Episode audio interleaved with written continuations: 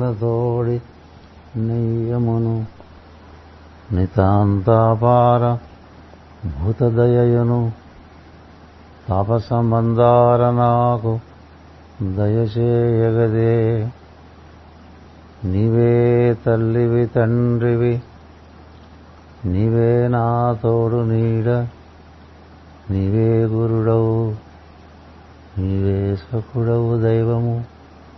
నీవే నా పతియు నిజముగ కృష్ణ.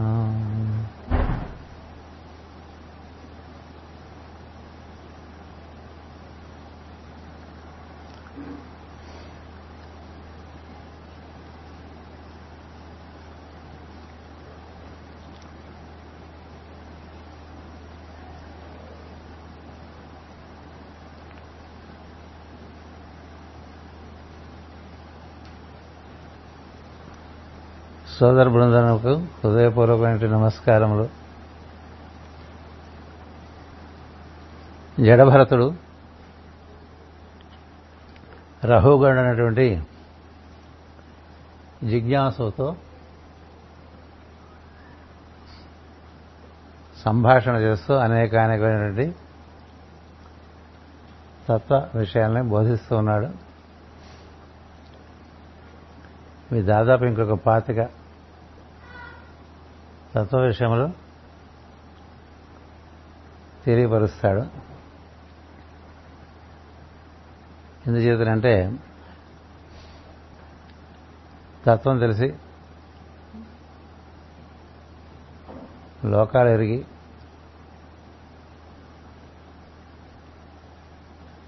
ఒకే చైతన్యము ఇన్ని లోకాల్లోనూ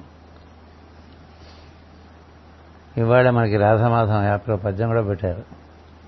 అనువర్తనము వ్యావర్తనము అని. అన్నిట్లోకి ప్రవేశిస్తుంటుంది మళ్ళీ అందులోంచి ఇంకో దాంట్లోకి వెళుతూ ఉంటుంది చైతన్యం. ఈ చైతన్యం దేని ఎందు లగ్నం అయితే అది సత్యంగా కనిపిస్తూ ఉంటుంది. ఇప్పుడు ఇంట్లో ఇలా భాగవతం వింటున్న వాళ్ళకి భగవంతుడు సత్యంగా కనిపిస్తుంది ఆ పక్క గదిలో ఎవరైనా టీవీ చూస్తుంటే వాళ్ళకి అది సత్యంగా ఉంటుంది. ఆ గదిలో ఆడుకునే పిల్లలకు అది సత్యం. వంట చేసుకుంటున్న వాళ్ళకి వంట సత్యం. అంటే ఎందుకు ఎలా ఉంటుందంటే నీ చైతన్యం దేని ఎందు లగ్నమై ఉంటుందో అప్పుడు అది సత్యంగా కనిపిస్తుంటుంది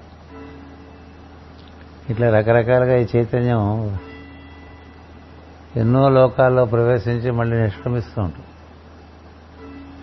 ఒకే లోకంలో కూడా అనేక విషయాల్లో ప్రవేశించి మళ్ళీ నిష్క్రమిస్తూ ఉంటుంది అవి ప్రవేశించినప్పుడు ఒక సత్యం. ఆకలి అనేటువంటిది భౌతిక లోకంలో సత్యం. ఆహారం తీసుకోవటం దానివల్ల ఆకలి తీరటం సత్యం. శరీరం లేని వాడికి అది లేదు. బాగా తనకు మక్కువైన విషయంలో ఉన్నప్పుడు ఆకలి తప్పులు కూడా మర్చిపోతారు. అందుకని ఒకళ్ళకు ఉండే సత్యం ఒకళ్ళకు ఉండదు. ఇట్లా లోకాలోకాలుగా సత్యాలు ఉంటూ ఉంటాయి. ఒక చెట్టు మీద ఒక మహావృక్షం కొమ్మలు వాటికి రెమ్మలు రెమ్మలకు ఆకులు ఉంటే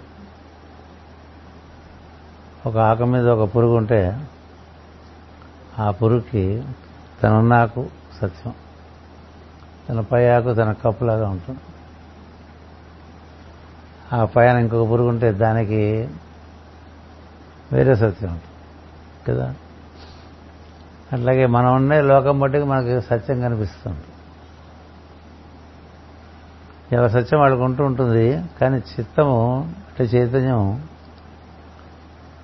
అది ఇంకో దాని మీద దృష్టి వెళ్తే ఇంకో సత్యం ఉందనిపిస్తుంది. కదా? ఇప్పుడు నువ్వు అన్నట్లు ఈ భూమి ఖండాలు మారుతూ వచ్చినాయనేది ఒక సత్యం ఉంది. అది ఎవరికి సత్యం? అది చూసి ఇది చూసిన వాళ్ళకి సత్యం. లేకపోతే ఇది సత్యం కదా. ఈ ఇల్లు ఇప్పుడు ఇలా ఉన్నప్పుడు చూస్తే ఇదొక సత్యం. ఈ ఇల్లు ఇలా లేకముందు ఇంకొక రకంగా ఉండేది అప్పుడు సత్యం. అసలు ఈ ఇల్లు లేని కేవలం చోటున్న భూమి సత్యం. భూమిలో ఒక సత్యం ఉంటుంది. కాలం బట్టి నీకునేటువంటి అవగాహన బట్టి సత్యం రకరకాలుగా గోచరిస్తూ మళ్ళీ అదృశ్యం అవుతూ ఉంటుంది. ఇదిలా ఉండగా వీటన్నింటికి మూలమైన సత్యం అటు ఎప్పుడు ఉంటుంది. ఆ మూలమైన సత్యంతో ఎప్పుడు పని ఉండదు నీవు లోకాల్లోకి దిగితే లోకాల సత్యం. ఆ లోకాల్లోకి నువ్వు దిగకపోతే ఆ లోకాలు నీకు సత్యం కాదు. ఒకసారి మాస్టర్ గారితో జిల్లాల ముడమ దగ్గరికి మేము వెళ్ళినప్పుడు అక్కడ శాంతిను శేఖరు వాళ్ళే ఆడుకుంటున్నారు చిన్నపిల్లలు చాలా చిన్నపిల్లలు.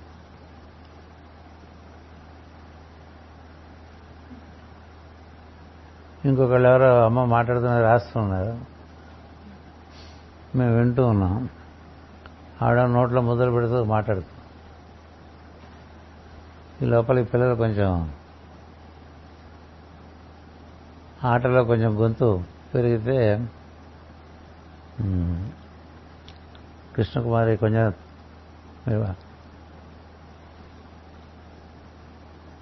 నెమ్మదిగా ఉండండి ఏదో చెప్పింది. చెప్తే జిల్లాలు ముడమ్మ అన్నారు. వాళ్ళ లోకం వాళ్ళ తల్లి మన లోకం మంది ఎవరి లోకంలో వాళ్ళు ఉంటాం వాళ్ళు అట్లా ఉండే అంటే ఒకే లోకంలో రకరకాల సత్యాలు ఉంటాయి. అనేక అనేక లోకాలు ఉంటాయి. ఎవరి ఎక్కడికెక్కడెక్కడ సత్యాలు ఉంటాయి. అందుకు నువ్వు రాదు అనుకుంటే అది నీకు తాత్కాలికంగా సత్యం. నేను బ్రాహ్మణుడిని అనుకుంటే అది తాత్కాలిక సత్యం. ఎందుకంటే నేను చేసే పని బట్టి నువ్వు అలా అనుకుంటున్నావు. నువ్వు చేసే పని బట్టి నువ్వు అట్లా అనుకుంటున్నావు. ఇప్పుడు నేను ఈ విధంగా ఈ భాగవత ప్రవచనం చేస్తుంటే ఈ చేసేంతసేపు అదొక సత్యం ఉంది అందులో. మీరు శ్రోతలుగా ఉంటాం సత్యం. ఈ ప్రవచనం అయిపోయిన తర్వాత ఆ సత్యం ఉండదు. ఇన్నిటికీ కూడా ఒక సత్యం ఏంటంటే ఉన్నది అని ఒకటి ఉంటుంది. అందరూ ఉన్నారు. ఉన్నది ఆధారంగా అనేకమైన పద్ధతుల్లో ఈ చైతన్యం చిందులు వేస్తూ ఉంటుంది. ఒక్కొక్కడికి ఒక్కొక్క రకంగా ఉంటుంది అంచేత ఈ రెండు సత్యాలు గమనిస్తే అది ఇక్కడ ఒక ఇప్పుడు వేదోక్త కర్మలు యజ్ఞలు యజ్ఞములు మొదలగు కర్మలందు కానీ వేదములందు కానీ తరచుగా పరబ్రహ్మతత్వము కనిపించదు. మనం వేదం వేదం ఎవరు చదువుకోకుండా వేదం మాట్లాడతారు. అదే విధంగా కదా. వాళ్ళంతసేపు దేవతలు వాళ్ళు ఏం చేస్తుంటారు? ఎలా రక్షిస్తారు? మన కృషికర కర్మలను ఎలా చేసుకోవాలి? ఏ విధంగా చేసుకుంటే ఎలాంటి అనుభూతి వస్తుంది? ఎలాంటి ఫలాలు వస్తాయి? ఏ ఏ లోకాలు ఉన్నాయి? ఏ విధంగా ఇంతమంది దేవతలు దిగొచ్చారు? ఎవరెవరు ఏ కార్యక్రమాలు చేస్తున్నారు? బోర్డు ఇవన్నీ ఉండగా ఈ కర్మలు చేయించేవాళ్ళు ఉంటారు. యజ్ఞార్థ కర్మలు చేయించేవాళ్ళు ఉంటారు. చేయించే వాళ్ళకు చేయించడంలోనే ఉంటుంది తప్ప శ్రద్ధ అందరి అంతర్యామిని వాళ్ళు చూడలేరు. మనం పని చేస్తున్న పనిలో ఉంటాం కానీ అప్పుడు అంతర్యామని మళ్ళీ గుర్తుండదు కదా. అంతర్యామం మనం ఎందుకు ఉంటాం చేత? మన ప్రజ్ఞ మనస్సు అనేటువంటి కక్షలో ప్రవేశించి ఇంద్రియాలు శరీరంతో ఈ వంట చేస్తోందని ఎంత గుర్తుంటుంది? అంత ఉండదు కదా. కానీ అంతర్యామి లేకపోతే వీళ్ళు లేవు కదా. అంతర్యామి మాత్రమే ఉండి ఇవన్నీ లేకపోతే ఏం లేదు కదా. నీకు మనసు కక్షలోకి నువ్వు దిక్కుండా ఇంద్రియములనే కక్షలోకి నువ్వు దిగకుండా శరీరం అనేటువంటి కక్షలోకి నువ్వు దిగకుండా నువ్వే పని చేయలేవు అందుకని పనులు చేసే వాళ్ళకి దానికి మూలం మరపు వస్తుంటుంది మూలంలోకి వెళ్ళిపోయిన వాళ్ళకి వాళ్ళు పనులు చేయరు. వాళ్ళు మెట్టవేదంతం చెప్తుంటారు వాళ్ళు ఎక్కువ ఉంటారు నాబట్టి వాళ్ళు. కూర్చుని కబుర్లు చెప్పేవాళ్ళు చాలా ఎక్కువ మంది ఉంటారు. కదా? చేయడం చేత కాదు. చేసేవాళ్ళకి ఇంత వెనకాల విషయాలు గుర్తులో ఉండవు. అది ఇది కలిస్తే యోగం. లేకపోతే అది మెట వేదాంతం. అంటే వాళ్ళ ప్రపంచానికి పనికిరారు. నీ వల్ల ప్రపంచానికి ఏమిటంటే ఏముండదు. ఊరికే వేదాంతం చెప్పే వాళ్ళ వల్ల ప్రపంచానికి ఏం లేదు. ప్రపంచానికి ఏదో వాళ్ళ తోచిన పని చేసి దానివల్ల ఏం జరిగింది? నీకు అనుభూతి కలిగిందా? నీకు వికాసం కలిగిందా? అని చూస్తే వాడు కలిగింది ఇది ఒక విచిత్ర సన్నివేశం అనుకుంటుంది ఇప్పుడు సర్వీస్ సర్వీస్ సర్వీస్ అంటాం కదా. ఈ రోడ్లు కూడవటం సర్వీసే కదా? ఇప్పుడు తెలిసిన వాడు ఇప్పుడు ఈ జడభరతులు లాంటి వాడు. ఆయన రోడ్లు ఊడ్చినా ఓ పలకి పట్టుకున్నా అది వేరే సంగతి. మామూలుగా రోడ్లు ఊడ్చేవాళ్ళను ఆటో రిక్షాలు నడిపే వాళ్ళకి జడభరతులు లాంటి స్థితి ఉన్నది కదా. ఉన్నది కదా. ఈ రెండు చూడమంటాడు ఆయన ఇక్కడ. అది ఈ పద్యంలో వస్తుంది. యజ్ఞములు పవిత్ర కర్మలైనను ఆచరణలో వారి ఎందు శ్రద్ధ నిలిచి అందరి అంతర్యామి ఎందు నిలవదు. అట్లే వేదాధ్యయనము చేయవారు తమ ప్రయత్నమును పాండిత్యమును గుర్తుపెట్టుకుందరే కానీ అందరి పరబ్రహ్మమును వదిలిపెట్టుదురు అన్నాడు ఇట్లా వేసి చేతులు అట్లా పెట్టి ఇది అలాగే చేస్తుంటారు కదా విగ్రహేశాలు చాలా మండిపోదు మాస్టర్కి అవేం అక్కర్లేదు వేదంలో లేవని చెప్పారు ఈ వేదాలు వాళ్ళకి అందులో అర్థం లేదు. మీకు వచ్చి చదివి సంభావన అడిగి తక్కువ ఇచ్చారు ఎక్కువ ఇచ్చారు మాట్లాడుతుంటారు కదా. వాళ్ళు వేద పండితులు కాదు వాళ్ళు వేదానికి అపకారం చేస్తున్నారు. వేదధర్మమే చేయలే పెట్టదని చెప్తుంది ఆశీర్వచనం ఎట్టడానికి వచ్చావు తప్ప నువ్వు అడుగు తినడానికి రాలేదు. అందుకనే అది అలా నెమ్మది నెమ్మదిగా నశించిపోతూ ఉంటుంది. అంచేత ఊరికే పాండిత్యం కోసం గొంతు చించుకుని చదువుతారు చూసా వాడిని మించి వీడు వీడిని మించి వాడు. అది వికారం తప్ప అందులో నీకు గొంతు ఉంది కదా అని అనుదాత్తం ఉదాత్తంతో అరుచుకుంటూ కూర్చుంటే అయిపోదు. వాడు సరస్వతి సూక్తం ఏదైనా విష్ణు సూక్తం ఏదైనా మరో సూక్తం ఏదైనా దాంట్లో ఉండే అంతరార్థం తెలియదు అంతర్యామి తెలియదు వేద పండితులు. అలాంటి వేద పండితులే ఉంటారు ఎక్కువ. వేద పాండిత్యమే తప్ప వేద పాండిత్యంలో ఉండేటువంటి దానికి ఉన్న ఆధారమైనటువంటి అంతర్యామ కనపడ్డ వాళ్ళకి. ఈ పనులు చేసుకునే వాళ్ళకి అంతర్యామి కనపడ్డారు అంతర్యామి అంతర్యామని పనులు చేయని వాళ్ళు పనికిరాని వాళ్ళు అని. అంతర్యామితో కూడి పని చేయడం అనేటువంటిది యోగం. జ్ఞానంతో కూడి కర్మ చేయడం అనేటువంటిది యోగం. అది చెప్తుంది భాగవతం. అందుచేత అది దేనికోసం ఉద్దేశింపబడినదో దానిని మరిచి మిగిలిన అస్థి పంజరములను కౌగలించుకుంటున్నారు అన్నారు మాస్టర్ కళలో పొందిన సౌఖ్యమును సౌఖ్యమునకు ఆకారములున్నవి. కళలో కనిపించిన ఆకారముల ఎందు అనుభవింపబడిన సౌఖ్యమున్నది. అది అందరి ఆకారములు కళలో నిత్యములే గాని నిజముగా నిత్యములు కావు. కదా? కళ సత్యం అసత్యం అంటే కళలో ఉన్నంతసేపు కళ సత్యం. కళలో ఉన్నప్పుడు అది ఆనందంగా ఉంటే చాలా ఆనందంగా అనిపిస్తుంది. దుఃఖం వస్తే దుఃఖం వస్తుంది. తర్వాత కూడా నెమరు వేసుకుని ఆనందించడం దుఃఖం ఉంటుంది కదా అని. ఎందుచేత? అదొక తాత్కాలిక స్థితి సత్యం అట్లాగే మనకి రకరకాల అనుభవాలు అవుతూ ఉంటాయి. ఈ మెరుకువే కళ అని చెప్తారు అసలు. ఇది మెరుకు అనుకుంటున్నా ఇది కూడా కళ అంటారు. ఎందుకని? ఇప్పుడు ఇది ఉండదుగా నదిలో లేదు. రమణ రమణ మహర్షి ఇచ్చే ప్రధానమైనటువంటి బోధ అదే. నువ్వు మూడు గదుల్లో ఉన్నావు. నువ్వు ఒకడు ఉన్నావు కదా అంటాడు. ఆయన నువ్వు మూడు గదుల్లో వెళ్తూ ఉంటావు. ఒక గదేమో నిద్ర. అందులో ఏం జరుగుతుందో నీకు తెలియదు ఇంకో గది మెలకువ. అందులో ఏదైనా తోచిన చేస్తూ ఉంటావు. ఇంకో గదేమో కళ. అందులో ఏవో కొన్ని నీకు అనుభవాలు కలుగుతూ ఉంటాయి. ఈ మూడు కాక నువ్వు ఉన్నావు కదరా అని అడుగుతాడు ఆయన. కదా? నువ్వేగా నిద్రలోకి వెళ్తున్నావు? నువ్వే మెలకువలోకి వస్తున్నావు? నువ్వే కళ్ళలోకి వెళ్తున్నావు? నువ్వెవరు? ఈ మూడు గదుల్లోకి వెళ్ళకుండా నువ్వు ఎలా ఉన్నావు? అదే దాన్ని తురియ స్థితి అంటారు. జాగ్రత్త స్వప్న తురియ స్థితులు అంటారు. నిద్ర జాగ్రత్త స్వప్న తురియ స్థితిలో. ఆ నాలుగో స్థితిలో ఉన్నవాడు మనం మనం నిద్రలోకి వెళ్తాం. మెలకువలోకి వెళ్తాం. కళలోకి వెళ్తాం. ఈ వెళ్ళేవాడు ఈ గదిలోకి వెళ్ళకపోతే ఎట్లా ఉన్నాడు అనేది తెలిస్తే? ఈ గదిలోకి వెళ్తే ఈ లోకం కరెక్ట్ ఆ గదిలోకి వెళ్తే ఆ లోకం కరెక్ట్ ఆ గదిలోకి వెళ్తే ఆ లోకం కరెక్ట్. ఇన్ని లోకాల్లో తిరిగేటువంటి నారదుడికి ఎలా ఉంటుంది?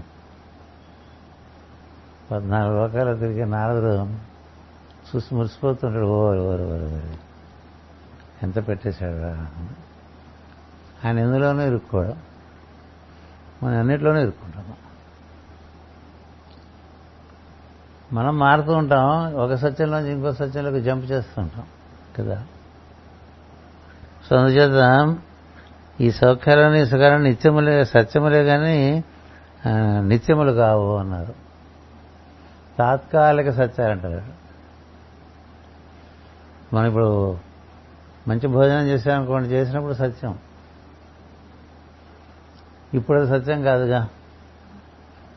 అట్లా చిత్తం దేని ఎందుకు కేంద్రీకృతం అంటే అప్పటికి అది సత్యంగా గోచరిస్తూ ఉంటుంది. అట్లే వేదాంత వాక్యములు తత్వము అందించి తొలగిపో వాక్యములు తత్వమును అందించి తొలగిపోవలసినవే కానీ నిత్యములు కావు. వేదాంత వాక్యాలు చెప్పుకుంటూ ఉంటారు. ఇప్పుడు చెప్పుకుంటూ ఉంటారు ఏం లేదంటుంటారు కదా. ఇదంతా ఏం లేదు ఇదంతా మిథ్య అంటారు కదా. అది ఇట్లా దాహం వేసేవరకే. కదా? దాహం వేస్తే ఏం లేదంటే అట్లా గొంతారిపోతుంది మాట్లాడలేవు కదా. అట్లా మనకి ఎక్కడికెక్కడ ఈ వేదాంత వాక్యాలు చెప్పడానికి ఉద్దేశం ఏంటంటే దేంట్లోనూ ఇరుక్కోకుండా ఇవన్నీ ఉన్నాయని తెలిసినప్పటికీ కూడా నువ్వేదో ఉన్నావు ఒక దాంట్లో ఉన్నప్పుడు ఆ- సత్యాన్ని అంగీకరించాలి. ఒక లోకంలో ఒక బంధుత్వం ఉందనుకోండి అదొక సత్యం. దాంట్లోకి దాంట్లోనే ఇంకో మించిన సత్యం ఒకటి ఉంటుంది. ఇప్పుడు వీడు కొడుకు అనే ఒక సత్యం ఉందనుకో. ఈ కొడుకు అనే సత్యం వాడికి నాకు ఉండే కార్యక్రమాల్లో కనిపిస్తూ ఉంటుంది అనుబంధంలో కనిపిస్తుంది.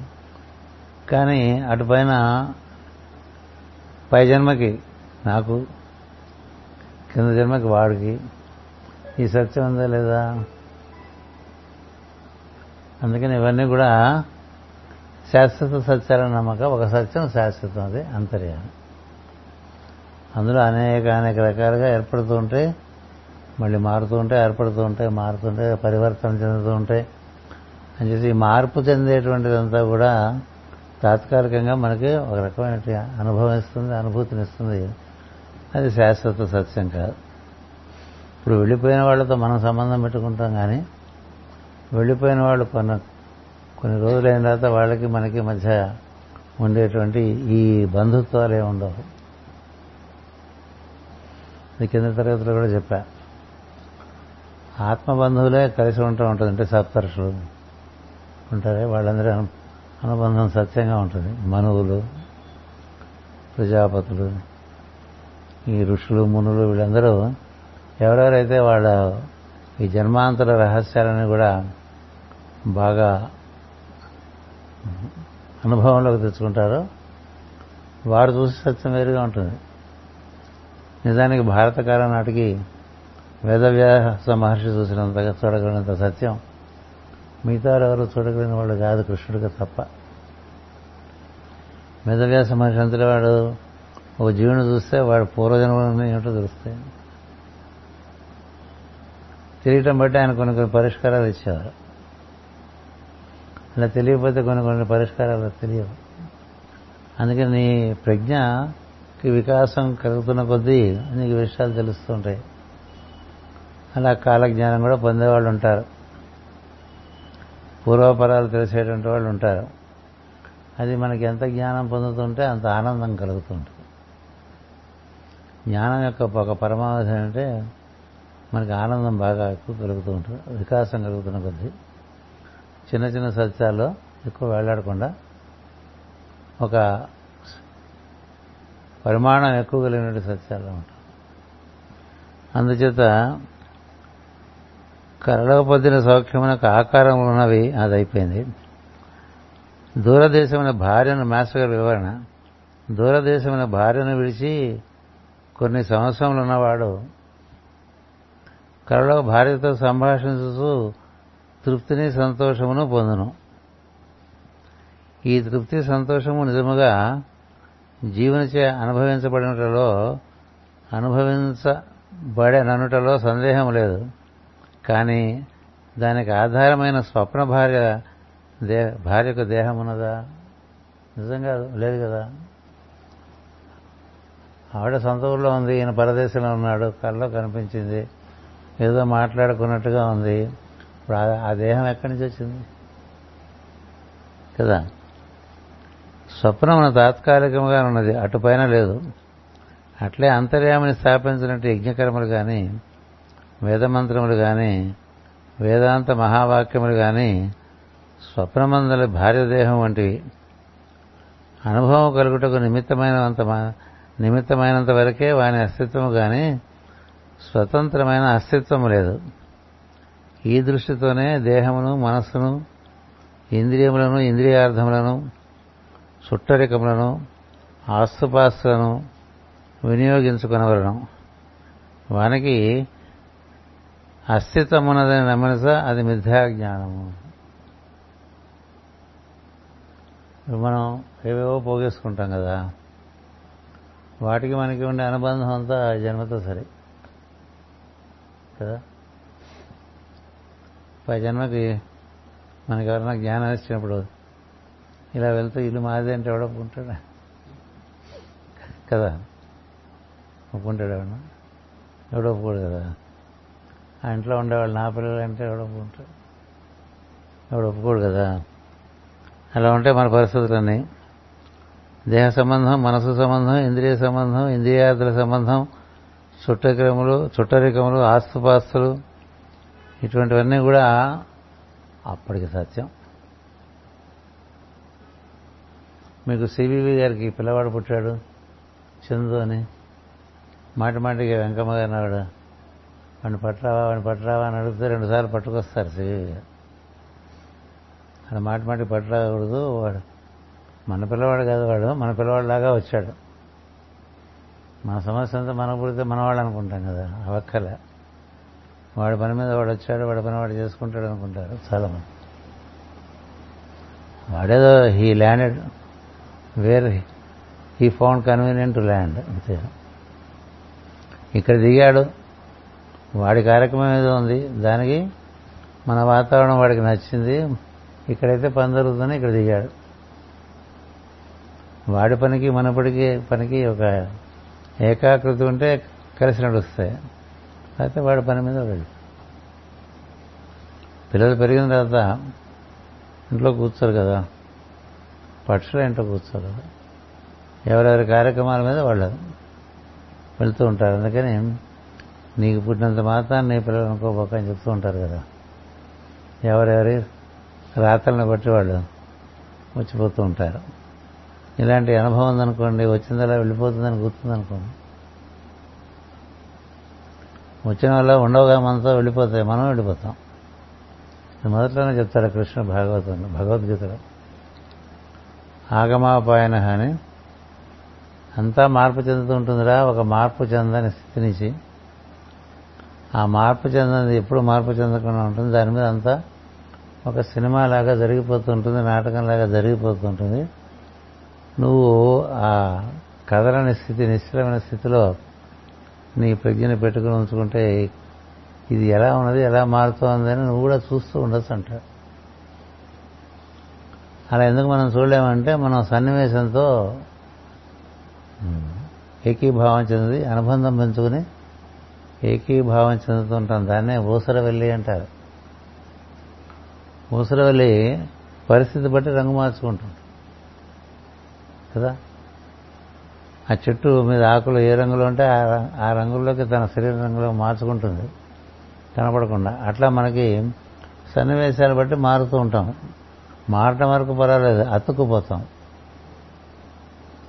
ఆ అతుకుపోవడం వల్ల ఆ సన్నివేశం వెళ్ళిపోతే మళ్ళీ మనకి దుఃఖం రావటం ఉన్న సుఖం పోవటం ఇంకోటి రావటం ఇంకోటి రావటం ఇంకోటి రావటం జరుగుతుంది.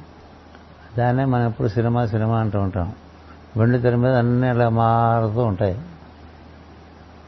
పాత్రధారులందరూ మారుతూ ఉంటారు. సన్నివేశాలు మారుతూ ఉంటాయి. మొత్తం సి- నాటకం కానీ సినిమా కానీ నవరసభరితంగా ఉంది అంటారు కదా? అంటే అన్నీ ఉంటాయి నవరసభరితంలో అని అంటే అందులో దుఃఖం కూడా ఉంటుంది. ఆనందం ఉంటుంది విచారం ఉంటుంది భయం ఉంటుంది. ఏవేవో మొత్తం నవరసాలు నాకు చెప్పగలంత గబగబా చెప్పగలంత పండితుడిని కాదు. అందుచేత ఇవన్నీ మనకి ఈ మనసులో జరుగుతుంటాయి. వీటన్నిటికీ ఆధారంగా ఉండేవాడుతో కూర్చుంటే ఈ మార్పు అంగీకారం సులభంగా ఉంటుంది. లేకపోతే మార్పు మనం బాధ ఇప్పుడు పిల్లవాడు ఇంటికి వచ్చాడు సార్. కాలేజీ నుంచి అక్కడి నుంచో. వాడు మళ్ళీ వెళ్ళిపోతాట అంటే మూడు రోజుల ముందే మొదలవుతుంది ఇంట్లో అమ్మకి దిగులు. వాడు వెళ్ళిపోతాడు వాడు వెళ్ళిపోతాడు వాడు వెళ్ళిపోతాడు వాడికి అవి చేసి పెడదాం వాడికి ఇవి చేసి పెడదాం. వాడు హాస్టల్లో తినడానికి చేసి పెడదాం ఇట్లా అట్లాగే ఆ పిల్లవాడు వస్తాట మూడు రోజులు అంటే మొదలు పెట్టేస్తాం మళ్ళీ అని ఎందుచేత? తల్లి ప్రేమ. అంతవరకు బాగానే ఉంది. అది ఇంకా ఎక్కువైపోయింది. దుఃఖం వచ్చి దుఃఖం వచ్చేస్తుంది కదా. అంటే ఎడబాటు వల్ల దుఃఖం ఒకటి కలయిక వల్ల కూడా దుఃఖాలు వచ్చి ఉంటాయి. వీడు వస్తున్నాడు వీడు వస్తున్నాడు అంటే భయపడే పరిస్థితులు ఇట్లా రకరకాలుగా వికారాలు చెందకుండా ఉండే చిత్తం కా ఉంటే వాడు సుఖపడతాడు.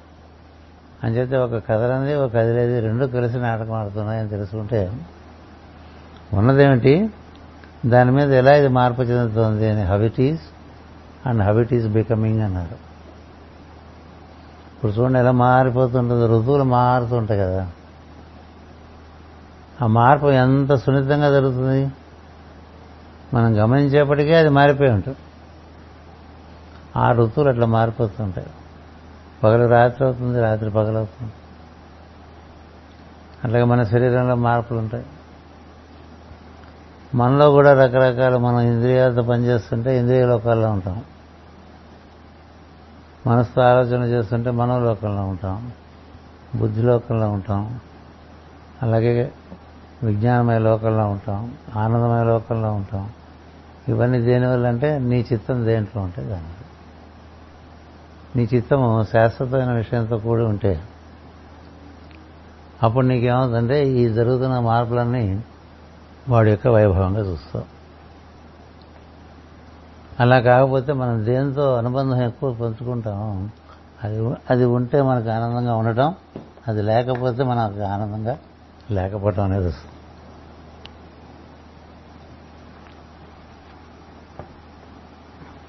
అందుకని ఈ మారిపోయే వాటి ఎందు అవి ఎప్పుడు ఉంటాయనే ఒక దృష్టి ఉన్నవాళ్ళు మధ్యలో పడిపోతారు.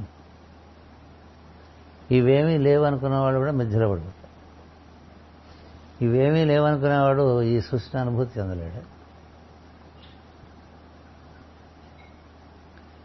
ఇవి ఉన్నాయని లోకంలో దిగినవాడు ఇందులో ఉండేటువంటి అనుభవం చెందడమే దైవానుభూతిగా చెప్తారు రసాను రసోవయ సహా అని. అన్ని లోకాల అనుభూతి ఉండాలి. ఏడు లోకాల అనుభూతి ఉందనుకో నీకు. అది పరిపూర్ణమైనటువంటి అనుభూతి. దానికి మాస్టర్ గారు ఎప్పుడు ఉపన్యాసంలో చెప్తూ ఉండేవారు. ఒక మంచి పేరు ప్రతిష్ట ప్రశంసలో ఉన్నటువంటి ఒక ఏమంటారు? డ్యాన్స్ చేసేవాళ్ళని? నాట్య కారిణి అంటారు? డ్యాన్స్ బ్రహ్మాండంగా చాలా బాగా చేస్తుంటారు ఓ విపరీతంగా మనుషులు ఆనందం పొందుతుంటారు ఆవిడ డ్యాన్స్ చేస్తూ.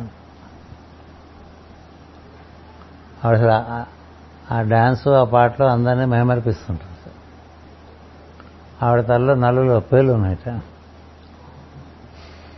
ఆవిడ తలలో ఉండే పేలకి ఆవిడ నాట్యమే సంబంధం లేదు కదా. ఆ పేలకి పేల లోకంలో ఉంటాయి పేలు. నాటకతకి నాట్యకళ ఉంటుంది తన్మయత్వం చూసేవాళ్ళకి చూడటంలో ఉంటుంది తన్మయత్వం ఈ నలుగురు సంగతి ఆలోచించడం అనేవారు పేర సంగతి. నల్ పేరు పేరు పనులు చేసుకుంటుంటే ఇప్పుడు పేరుకి ఇంత ప్రోగ్రామ్ ఏమి ఉండదు కదా అనేవారు ఆయన.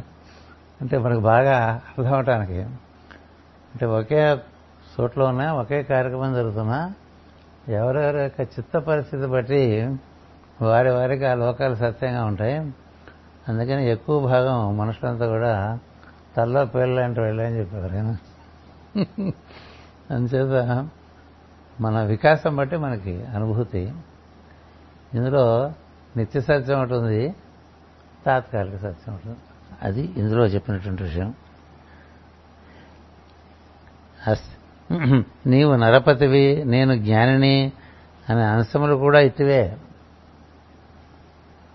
ఇప్పుడు నీకు పరబ్రహ్మానుభూతి కలుగుటే వాని ప్రయోజనము కానీ తప్పు చేయుట నువ్వు తప్పు చేశావని కదా నాకు దండం పెడుతున్నావు. శిక్షించుట మునగ వానికి ఇప్పుడు ఆయనున్న లోకంలో వాటికి ఏం విలువ లేదు. జడభరతులు ఆయనున్న లోకంలో అవన్నీ లేవు. ఎందుకంటే ఆయన అలాంటి లోకంలో ఉన్నాడు.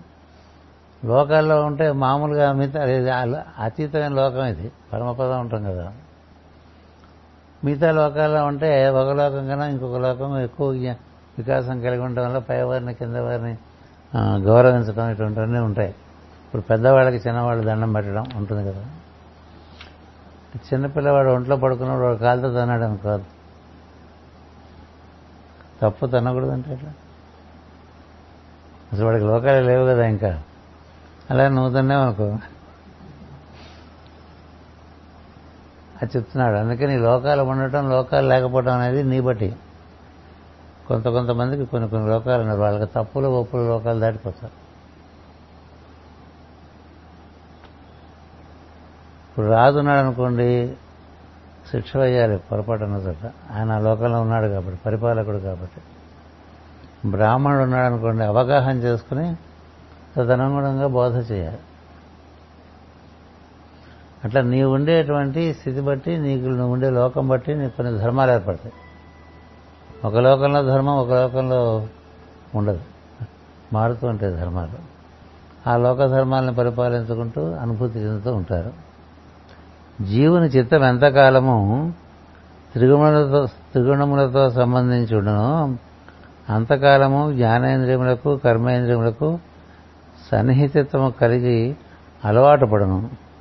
ఈ అలవాటు పట్టి ధర్మములను అధర్మములను పుట్టించుతుండను ఇదొక వాక్యం. జీవుని చిత్తము. మనందరికీ కూడా మన ప్రజ్ఞ అంటాం కదా అది. చిత్తం త్రిగుణములతో మూడు గుణాలు. బద్ధకంగా ఉందనుకోండి ఒక రకంగా ఉంటుందండి మనిషి భావాలు. ఆ పోదు అన్నట్టుగా ఉంటుంది. అన్ని విషయాలను అంత లక్ష్యం ఉండదు. కొంచెం ఓవర్ యాక్టివ్గా ఉందనుకోండి అక్కడైనా కూడా కావాలనిపిస్తుంది. కొంత సమతుల్యంగా ఉందనుకోండి ఒక రకంగా వస్తే భావాలు. నువ్వు బాగా తమస్సులుంటే ఒక వరవడిలో వస్తుంటాయి భావాలన్నీ. వాడికి ఎంతసేపు నిద్రపోతే బాగుండు అనిపిస్తుంది ఎంతసేపు ఎక్కడ పడుకుందామా ఎక్కడ తిని పడుకుందామా వెతుక్కుంటూ ఉంటాడు ఏర్పాట్లు చేసుకుంటూ ఉంటాడు. బెడ్రూములు ఫుడ్ ప్రోగ్రాం కదా. ఎక్కడ ఉంటాం ఎక్కడ తింటాం అనేది ముఖ్యం కదా. యాత్రకి వెళ్ళే వాళ్ళకి. దేవుడు కదా. పూర్వకాలం యాత్రలు అంటే శరీర శ్రమ కోసం చేసేవాళ్ళ ఎందుకంటే కొంత కర్మ తీరిపోతుందని. ఇప్పుడు మనం యాత్ర అంటే ముందు అన్ని సౌకర్యాలు చేసుకుని దర్శనం ఆటలు ఎలా ఉన్నా మనం ఉండే రూములు బాగుండాలి మనం తినే తిని బాగుండాలి మనం ప్రయాణ సౌకర్యాలు బాగుండాలి అని అనుకోవడంలో సమస్య ఎక్కువ అలాగే యాత్రలో బాగా హడవాడ హడావడ పడిపోయి ఉండేవాళ్ళు ఉంటారు. బాగా కొంతమంది భావముల యొక్క వేగం చాలా ఎక్కువగా ఉంటుంది వాళ్ళకి చాలా వాళ్ళే వాళ్ళ నడక వేగం వాళ్ళ పనులు వేగం వాళ్ళ హడావిడి చుట్టుపక్కల ఉండేవాళ్ళు కూడా అలా కొంత వాళ్ళ అలజడి తాకుతూ ఉంటుంది. అట్లా ఉంటారు కొంతమంది. కొంతమంది ఉండి లేనట్టుగా ఉంటారు. అందుకని ఆ ముగ్గురిని చెప్తారు కుంభకర్ణుడు రావణుడు విభీషణుడు. అట్లా ఎందుకు చెప్తారంటే ఈ మూడు గుణాలు బట్టే మన భావముల యొక్క వరవడం ఉంటుంది అవి పట్టుకుని మనం జ్ఞానేంద్రియాలు కర్మేంద్రియాలు అవి పది అవి పట్టుకు పనిచేస్తాం మనసుతో అందుచేత అవి అలాగే అలవాటైపోయి అవి ఇవి ఇట్లా చేస్తేనే కరెక్ట్ అనిపిస్తుంది. కదా? కొంతమందికి హడావుడి పడకపోతే తోచదు. ఈ బద్దకస్తులకి ఎందుకు ప్రతి వాళ్ళు ఊరికే హడాడు పడుతున్నారు అనుకుంటాడు వాడు? ఎన్ని మూడు అధ్యాయాలు ఇచ్చారండి భగవద్గీతలో ఈ మూడు గుణాల గురించి. బాగా చెప్తారు శ్రీకృష్ణుడు. అందుకని అతి వద్దు అతి సర్వత్రా మధ్యతన్నాడు అసలు లేకుండా వద్దు మధ్యస్థంగా ఉండు. మధ్యస్థంగా ఉంటే నీకు ధర్మం కరెక్ట్గా గోచరిస్తుంది. లేకపోతే మనం చూసిందే ధర్మం. నువ్వు చూసింది ధర్మం కాదు నువ్వు చూసింది సత్యం కాదు. ఎందుకంటే నీ చూపులోనే వంకర ఉంది. చూపు అంటే ప్రజ్ఞ యొక్క అవగాహనలో. అందుకని ఒకే సత్యం రకరకాలుగా కనిపిస్తుంటుంది. ఎవరు చక్కగా చూడగలరంటే ఈ సత్వానికి కూడా అతీతంగా ఉండేవాడు సరిగ్గా చూడగలడు. ఈ మూడు గుణాల్లోకి దిగకపోతే జీవుడు దేవుడే. దైవమే జీవుడుగా రావటానికి మూడు గుణాల్లోకి దిగొస్తాడు. ఈ మూడు గుణాలు కనుక నువ్వు చక్కగా సమకోణ త్రిభుజంగా ఏర్పాటు చేసుకుంటే నీ దర్శనం సమదర్శనంగా ఉంటుంది. అదే అంటాడు శ్రీకృష్ణుడు. ఎవరు పండితుడు అంటే సమదర్శనం కలిగిన వాడు పండితుడు తప్ప పుస్తకాలు చదువుకుని ఇట్లా పాఠాలు చెప్పేవాడు కాదని సమదర్శనం ఉందా లేదా తెలియాలంటే నీవు గుణాతీత స్థితిలో ఉండగలగాలి. అంటే ఒక నిశ్చలమైన ప్రశాంతం అయినటువంటి స్థితిలో ఉండేవాడు. వాడు ఒక భావంలోకి దిగి వస్తున్నప్పుడే సమతూకంగా దిగి వస్తాడు. అప్పుడు వాళ్ళ భావన ఒక చక్కని ప్రవాహంలాగా ఉంటుంది. భాషణం ఒక చక్కని ప్రవాహంలాగా ఉంటుంది. చేతలు అలా ఉంటాయి. లేకపోతే ఒక వరద వచ్చినటువంటి నదికి వరద వచ్చింది అనుకోండి అంత ఉధృతంగా లేకపోతే ఎండిపోయింది అనుకోండి నది. ఇట్లా ఎండిపోయిన నదిలాగా కాకుండా వరద వచ్చిన నదిలాగా కాకుండా అందులో నీరు బాగుండదు. నిర్మలంగా ప్రవహించే నీరు ఉందనుకో. అలాంటి స్థితిలో ఉంటే అలా ఉన్నవాడు ఈ లోకాల్లో ఎక్కువ సుఖపడరు అన్నీ అనుభవించగలడు. ప్రతి దాంట్లోనూ వాడికి అనుభూతి ఉంటుంది. లేకపోతే దేంట్లోనూ అనుభూతి ఉండదు బాగా ఆలోచనలో ఉండేవాళ్ళు అన్ని బోడ తయారు చేసుకుని అక్కడ పెట్టుకుని తినే టైంకి దాని అనుభూతి చెందలేరు కదా? మనం చెప్తూ ఉంటాం కదా అన్నీ ఉన్నాయి అన్ని అల్లుడి నోట్లో శనిని. ఏదో? మనకి ఏది ఉన్నాయా ఇప్పుడు మంచినీళ్ళ దగ్గర నుంచి అనుభూతి చెందచ్చు. నీకు ఆ దృష్టి ఉంటే. అది ఉండాలంటే సత్వం ఉండాలి. భోజనం అనుభూతి చెందొచ్చు. భాషణం అనుభూతి చెందొచ్చు. ఒక ప్రయాణం అనుభూతి చెందొచ్చు. దేన్నైనా చక్కగా దాంట్లో ఉండే రసం అనుభూతి చెందటం అనేటువంటిది ఆనందాన్ని ఇస్తుంది. అందుకోసమే లోకాలు ఏర్పాటు చేశారు. ఇవన్నీ అనుభూతి చెందాలంటే మన త్రిగుణాలు సరైన పద్ధతిలో ఉంటాయి. అన్ని శ్రద్ధగా నేర్చుకోమంటారు. అశ్రద్ధ పనికిరాదని చెప్తారు. మనకి అలా ముందు త్రిగుణాల యొక్క పొందిక సరిగా తయారు చేసుకుంటే దానికి విద్య కావాలి శ్రద్ధకి. శ్రద్ధ ఉన్నవాడికి అనుభూతి లభిస్తుంది. శ్రద్ధ ఉన్నవాడికి జ్ఞానం లభిస్తుంది. అప్పుడు నీకు అలవాట్లు కూడా సరి అయినటువంటి అలవాట్లు పెద్దాన్ని అనుభూతి చెందగలిగినటువంటి యోగ్యత లభిస్తుంది. లేకపోతే ఎన్ని ఉన్నా చాలదు రావణాసుడికి లేనిదేముంది? అన్నీ ఉన్నాయి. వాడికి అనుభవం అనుభూతి లేదు ఆనందం లేదు. ఎప్పుడు ఆరాటమే.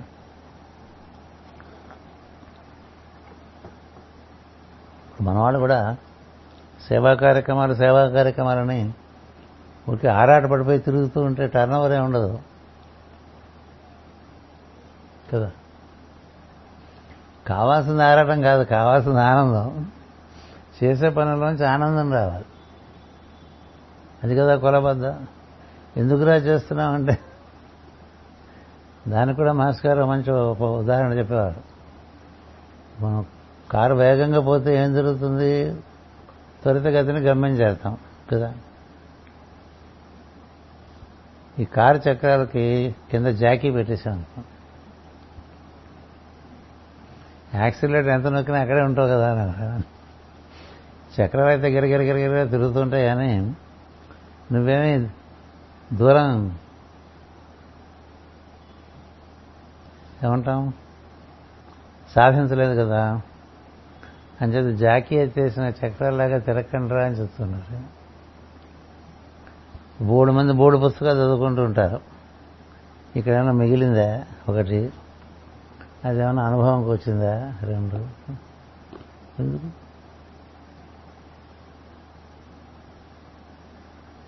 ఎన్నో పదార్థాలు వండుకుని ఏమీ తినకుండా అయిపోయినట్టు అయిపోతుంది జీవితం. కదా?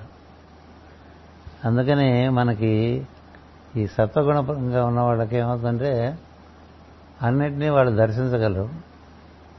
సమదర్శనం చేత. దానివల్ల వాళ్ళకి ఒక కాలంలోనూ ఒక దేశంలోనూ ఏం చేయాలి అనేటువంటి సూత్రం ధర్మం తెలుస్తుంది. తదనుగుణంగా చేసుకుంటూ ఉండిపోవటం వల్ల వాళ్ళు దీనంతా చక్కగా అనుభూతి చెందుతూ ఉంటారు. అందుకని సత్వగుణం లేనివాడు ఏర్పాటు చేసుకునే ధర్మాలన్నీ కూడా వాడనుకున్న ధర్మాలు తప్ప అవి ధర్మాలు కాదు.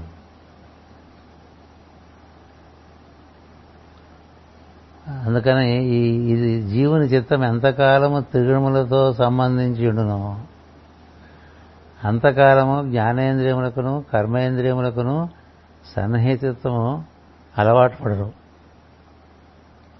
ఈ అలవాటును బట్టి ధర్మములను అధర్మములను పుట్టించుతున్నాను రావణుడు వాడికి వాడి ధర్మం అని అనుకుంటాడు రాత్రిచేయుడు రావణుడు తర్వాత మనకి కౌరవుల వరకు అక్కడ ఇప్పుడు ప్రపంచంలో జరుగుతున్న పరిస్థితులన్నీ చూస్తే ఏ దేశానికి ఆ దేశం తన కరెక్ట్ అనే కదా అనుకుంటుంటాం అంటే అన్ని కరెక్ట్లు ఎట్లా ఉంటాయి? ఒక లెక్కకి ఒక ఆన్సర్ ఉంటుంది తప్ప పది ఆన్సర్లు ఉండవు కదా. ఇప్పుడు మనము కరెక్టే పాకిస్తాన్ కరెక్టే చైనా కరెక్టే అంటే ఇందులో ఎవరు కరెక్ట్? ఎవడు వాడు వాడు కరెక్ట్ అనుకుంటే కాదు కదా. ఈ మూడు కలిపి కాసాగు కడితే కరెక్ట్ వస్తుంది. కొన్ని దృక్పథాలు మనకున్నాయి అది సత్యం అంటాం మనం. కొన్ని దృక్పథాలు వాళ్ళకున్నాయి వాళ్ళకి వాడవ సత్యం మూడో వాడికి మూడో సత్యం. ఇంకోటికి ఇంకో సత్యం. ఇట్లా ముక్కలు ముక్కలు ముక్కలు ముక్కలు పట్టుకుని ఎవడు సత్యం పట్టుకుని వాడు ప్రపంచం మీదకి ఎగబాగుదామని చూస్తాడు. ఆ ఎగబాగేవాడిని ఆపేయడానికి ఇంకోటి చూస్తుంటాడు. ఇట్లా ఎప్పుడు ఘర్షణలో ఉంటుంది. ఎందుచేతనంటే ఒకే సత్యానికి ఇన్ని కోణాలు ఏర్పడ్డాయి. ఇన్ని కోణాలు ఎందుకు ఏర్పడ్డాయంటే మనలో ఉండే త్రిగుణముల యొక్క కలయికలో తేడా. అందుకనే ఒక జ్ఞాని చూసినట్లుగా మిగతా వాళ్ళు చూడలేరు. అని చెప్తారు వాడు ఇట్లాగే ఉంటుందంటాడు ఆయన అడిగితే. ఇట్లాగే ఉంటుందంట. మారదా అని అంటారు మారదు ఎందుకు మారదంటే మీరు మారితే కానీ మారదు. మనం మార్చుకోవాలి తప్ప అది మారేదేం లేదు. అంచేత ఇలా ఈ లోకాల్లో ఉండే సత్యాలకి ఈ త్రిగుణాల ఆధారం. అన్ని లోకాలకి త్రిగుణాలే. ఆ త్రిగుణాన్ని అధిష్ఠించే త్రిమూర్తులు ఉంటారు అంచేత మనం ఎవరైతే దైవం అంటారో ఎవరైతే జ్ఞానుడు అంటామో ఎవరైతే సిద్ధులు బ్రహ్మర్షులు అంటామో వాళ్ళందరూ కూడా త్రిగుణములు దాటి ఉంటారు వాళ్ళు. వాళ్ళు త్రిగుణముల్లో సత్వగుణంలోంచి ప్రవేశించి అక్కడి నుంచి జ్ఞానేంద్రియములు కర్మేంద్రియ ఆధారంగా పనిచేసుకుంటూ ఉంటారు. అసలు మనం త్రిగుణములకు అతీతమైనటువంటి జీవుడిని అనేటువంటి భావనే లేదు మనకి. మనంతసేపు మన శరీరమే మనం అనుకునేవాళ్ళం. బాగా మార్పులు చెంది చివరికి ఏర్పడింది మనం అనుకుంటున్నాం. ఇది ఇలా అన్ని రకాలుగా ఏడు రకాల మడతలు పడితే ఇట్లా వచ్చింది. ఏళ్ళో ఏడు లోకాల అవతల మనం కూడా ఆయన లాంటి వాళ్ళమే. అది తెలియదు కదా. ఎందుకని అన్ని మడతలు పడ్డాయి? ఈ మడతలన్నీ విప్పుకుంటే సత్యం తెలుస్తుంది అందుకని నేను ఆయన నుంచి దిగొచ్చిన వాడిని నాకు ఈ మూడు గుణములు ఆయన ఇచ్చిన ప్రసాదం. వీటిని అనుసరించి మూడు అవసరం ఇందులో. నిద్రకి తమస్సు కావాలి. ఒక మాత్రంగా నిద్ర రావాలంటే తమస్సు కావాలి. తమస్సు తగ్గిపోతే నిద్రపోతుంది రావణుడు నిద్రపోలేడు. పగలు రాత్రి ఏదో వాడపనని చేస్తాడు. ఇప్పుడు నిద్ర పట్టిన వాళ్ళు చాలా మంది పనులకు రజస్సు కావాలి. ఈ రెండు కాక అనుభూతి చెందడానికి సత్వం కావాలి. అంచేత ఏ సమయంలో అది రావాలి? పనిచేసే సమయంలో నిద్ర వచ్చి నిద్రపోయే సమయంలో పనులు గుర్తొచ్చి ఇలా అవకతవక అయిపోలే? దాన్ని మార్చాలి. దానికి ఈ సాధన ప్రక్రియ అంతా కూడా రాత్రి నిద్రపోయే కాలం ప్రకృతి ప్రకారం పగల మేలుకునుండే కాలం సూర్యోదయానికి ఒక ప్రయోజనం ఉన్నది సూర్యాస్తమయానికి ఒక ప్రయోజనం ఉన్నది ఎనిమిది ధాములకి ఎనిమిది ప్రయోజనాలు ఉన్నాయి. తదనుగుణంగా కాలంతో ముడివేసి బతికేవాడు ఎక్కువ అనుభూతి పొందగలడు. అని కాలానుగుణంగా పనిచేయటం అంటారు. భరతుడు అవన్నీ నేర్పాడని కదా చెప్తారు భాగవతం. మనం అందులో ఓ ఇరవై శాతం కూడా చేయం. మనం మనకు తోచిన టైం ప్రకారం మనం చేస్తూ ఉంటాం. కాలాన్ని అనుసరించి చేస్తే నీ అనుభూతి ఎక్కువగా ఉంటుంది. అందుచేత ఈ అలవాట్లు బట్టి ధర్మాలు అధర్మాలు వస్తూ ఉంటాయి. అందుకని నువ్వు రాదు కాదు నేను బ్రాహ్మణ్ణి కాదురా. శ్రీధనాలో ఉంచేసే అని మాట చెప్పు. ఇంకొక వాక్యం. ధర్మాధర్మ వాసనతో కూడిన చిత్తము ఇంద్రియార్థముల యంద అనురాగము చెంది త్రిగుణముల ప్రవాహము చేత వికాసమునంది దేవతలు నరులు జంతువులు అనబడు రూపములు గల దేహములను పుట్టించును. ఇది చిత్తం ఉంది? మన ప్రజ్ఞ. మన ప్రజ్ఞ ఈ ధర్మాధర్మముల వాసనలు ఇప్పుడు చూడండి వాసనలు అంటే రకరకాలుగా ఉంటాయి. కొంతమందికి బాగా కారంగా ఉంటాయి నచ్చదు కొంతమందికి బాగా ఉప్పుగా ఉంటాయి నచ్చదు అది రుచి విషయంలో. అలాగే ఐదు ఇంద్రియాల విషయంలో కూడా వాసనలు ఉంటాయి. వాళ్ళ వాళ్ళకు ఉండేటువంటి వాసనని వాళ్ళకి బాగా అలవాటు పడ్డ విషయాలు. అంతే కదా. పొద్దునే కాఫీ తాకపోతే కుదరదు అనేది వాసనేగా. అలవాటు పడ్డ తర్వాత విలవిల్లాడిపోతుంది చిత్తం. కాఫీ ఇంకా అవ్వలేదు కాఫీ ఇంకా అవ్వలేదు కాఫీ ఇంకా రాదు కదా. అట్లా ఈ చిత్తము వాసనతో ధర్మాధర్మ వాసనతో కూడి ఇంద్రియార్థములందు అనురాగం చెందుతుంది. ఇప్పుడు చూడండి మనం ఏ పని చేసినా కొంత కొంతమంది కొన్ని కొన్ని అక్కడ ఏర్పాట్లు అయితే కానీ వాళ్ళు వాళ్ళు ఆ పనులు చేయలేరు. అన్నం అంతా పెట్టామనుకోండి నెయ్యి వచ్చేంత వరకు ఆగేవాడు వాడు ఉంటాడు. అందుకని నెయ్యి పడితే తప్ప వాడు అన్నం తిండి కదా? అలా కానివాళ్ళు ఉంటారు. వాసనే కదా. అంటే అన్ని విషయాల్లో కూడా వాసనలు ఉంటాయి. అంటే ఎక్కువ తిండి విషయంగా చెప్తున్నాను అనుకోకండి. అది రుచి సంబంధం వాసన సంబంధం వీడికి సంబంధం. కొంత కొంతమందిని వింటే కానీ బాగుండదు కొంతమందికి. కదా? అది వాసనే. కదా? కొన్ని కొన్ని విషయాలు అంత ఎక్కువ అనురాగుతుంది అనురాగుతుంటాం. కదా? ఇట్లా చెవి కన్ను ముక్కు నోరు చర్మం ఇవి ఈ చల్లగా ఉంటే బాగుండు అనిపిస్తుంది. అలాగే చలికాలం వేడిగా ఉంటే బాగుండు అనిపిస్తుంటుంది. వానాకాలంలో పొడిగా ఉంటే బాగుంటుంది. వానాకాలంలో పొడిగా ఉంటే బాగుంటుంది అనిపించడం కన్నా మనకి ఆకురాల కాలంలో పొడిగా ఉంటే బాగుండు అనిపిస్తే సుఖపడతారు. ఎలాగో పొడిగానే ఉంటుంది వర్షాకాలంలో తడిగా ఉంటే బాగుండు అనిపించేవాడు సుఖపడతాడు కదా. నీ కాలాన్ని బట్టి నీకు అది అనుగుణంగా ఉంటే నీ నీ చిత్తం నీకు అనుభూతి ఉంటుంది తప్ప లేకపోతే ఎప్పుడు బాగుండదు. ఆ ఋతువులు బాగుండవు. ఇవన్నీ దేనివల్ల ఏర్పడ్డాయి? నువ్వు చేసుకున్న అలవాట్లు. ఈ అలవాట్లు దేని నుంచి వచ్చినాయి? మూడు గుణాల నుంచి వచ్చినాయి. కదా? ఇవి బాగా ఎక్కువైపోతే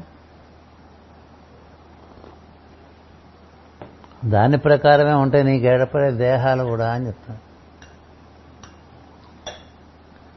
అంత గొప్ప విషయం. జీవుడు ప్రజ్ఞావంతుడు.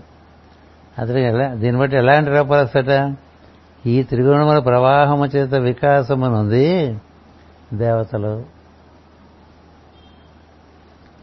వాళ్ళు చాలా సత్వగుణ ప్రధానులు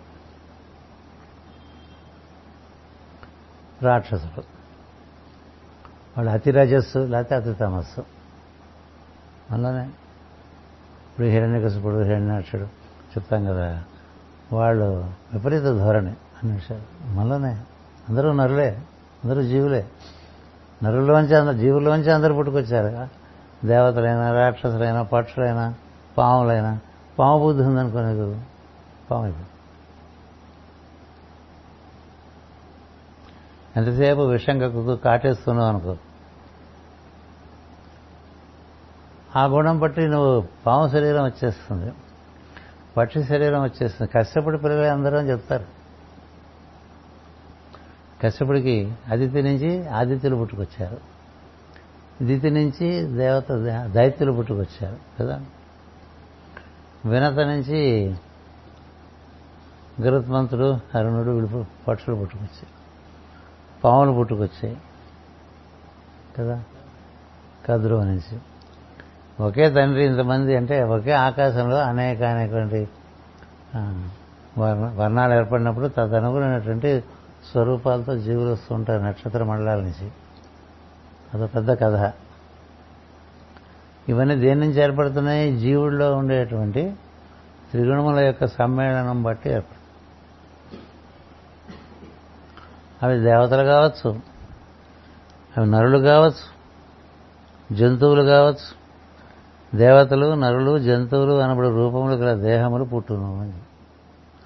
అందుకని ఎవరెవరికి ఎలాంటి దేహాలు ఏర్పడుతున్నాయంటే వారి వారి యొక్క త్రిగుణముల యొక్క సమ్మేళనం బట్టి దాంట్లోంచి వాళ్ళు ఏర్పాటు చేసుకున్నటువంటి అలవాట్లలోంచి అందులో ఉండేటువంటి సహజత్వం అసహజత్వం బట్టి ఆకారాలు వికారాలు ఏర్పడతాం ఇంత కథ ఉంది.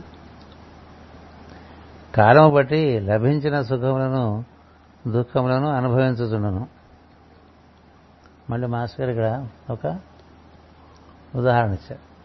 ఈ బ్రాహ్మణులు ఉదాహరణ ఇస్తే ఏం జరుగుతుందంటే వాళ్ళు ఎంతసేపు భోజనం గురించి ఇస్తారు. ఇదొకటి ఉంది. ఇద్దరు కూడా మీకు చెప్పేది. నలుగురు సన్యాసులు వచ్చారు ఊరికి. నలుగురు బోధ చేశారు. అందరూ తత్వబోధ చేశారు.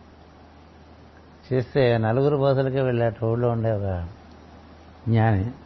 ఏం చెప్తారో విన్నాను వాళ్ళ స్నేహితుని తీసుకుని.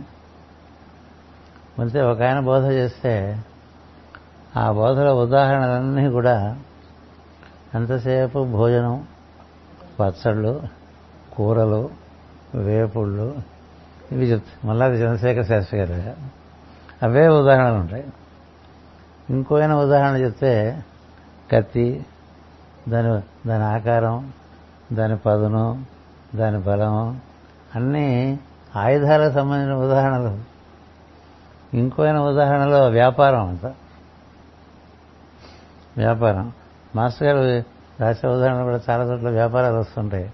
ఎట్లా వ్యాపారాలు మనుషులు దెబ్బతింటూ ఉంటారు అట్లాగే ఇంకో ఆయన చెప్పేవన్నా కూడా ఈ పని పని చేయటాల్లో అందులో ఉండే తత్వం ఏవో చెప్తున్నాడు ఉదాహరణలు చెప్తుంటే ఈ జ్ఞాని చెప్పాడు. వీళ్ళందరూ పూర్వాశ్రమంలో ఈయన బ్రాహ్మడు. ఈయన క్షత్రియుడు ఈయన వైశ్యుడు ఈయన శూద్రుడా వాసనలు పోవు. నువ్వు ఆశ్రమం మార్చిన నీ లోపల వాసనలు పోవు. ఇవన్నీ దాటాలరా అని చెప్తాడు ఈయన జ్ఞాని. ఈ కథ ఈ భాగవత కథలని కింద మనకు అరవై పుస్తకాలు ఉన్నాయి. అలాంటి కథలు అందులో చాలా ఉంటాయి. చాలా ఆశ్చర్యం ఎందుకంటే ఇప్పుడు మాస్టర్ గారు ఇప్పుడు ఉదాహరణ అంటే మళ్ళీ ఉప్పు చింతపండు అని వచ్చేస్తారు ఆయన. ఇందాక కూడా అలాగే వచ్చారు. ఇప్పుడు వంట ఇంట్లో ఉన్న బియ్యం. వంట ఇంట్లో బియ్యం ఉంటుందని కూడా ఇప్పుడు మన పుట్టి వాడు ఆలోచించే పరిస్థితులు లేము. కదా ఉండాలని రూలు కూడా లేదు. వంట ఇంట్లో ఉన్న బియ్యము ఉప్పు చింతపండు పోపు సామాగ్రి వినియోగించి వంట తెలిసిన వాడు రుచికరమైన భోజన పదార్థములను తయారు చేయను. వంట చేత కాని వాడు వారినే వినియోగించి రుచి చెడిన పదార్థములను తయారు చేయను. కదా? అట్లే చిత్తము ఇంద్రియార్థములను ఇంద్రియములను త్రిగుణములను కదిలించి సుఖానుభవం పుట్టించడం లేదా దుఃఖానుభవం పుట్టించడం అనుభవనకు ఉపాధులైన దేహములు అలకును నత్త పురుగు తన దేహం నుండి వచ్చుతున్న ద్రవమూసే నత్తగుల్ల తయారు చేసుకున్నాం. అట్లే చిత్తము జీవనకు దేవత్వము మనుష్యత్వము జంతుత్వము అలుచుండను. దానిని అనుసరించి ఆయా దేహములను స్వీకరించను. నత్త పురుగు వల్లే గులలో బంధించుకుని చచ్చునట్టు జంతువులు కూడా గలవు. నత్త గుల్లలు కాక దేహమును మాత్రమే అల్లుకొని దానిని కదిలించుకొనుచు కర్మములో బ్రతుకునని నరజన్మలు. కేవలము తేజోమయ రూపములైన నీరు నిప్పు గాలి అను దేహములతో ధర్మముల తంత్రములందు సంచరించులని దేవతల జన్మములు. చిత్తము అభ్యాసము చేయు చిత్తవృత్తిని బట్టి ఈ మూడు విధములైన అస్తిత్వములలో ఏదో ఒకటి సిద్ధించుతుండను అని చెప్పారు. నీ భావం. నీ భావం నీ చిత్తం నుంచి ఏర్పడుతుంది. ఆ భావముల సముదాయం అవి ఏ కోవకు చెందుతుంటే నువ్వు అలా మారిపోతూ ఉంటావు ఏ కోవకి ఇప్పుడు నత్తగుల్ల చెప్పారు. నత్తగుల్లలోంచే నా గుల్ల నత్తలోంచి ద్రవంలాగా వచ్చి నత్తకు పైన ఒక ప్రొటెక్షన్ లాగా ఏర్పడుతుంది. అది పెద్దది అయిపోతే అందులోనే చచ్చిపోతుంది.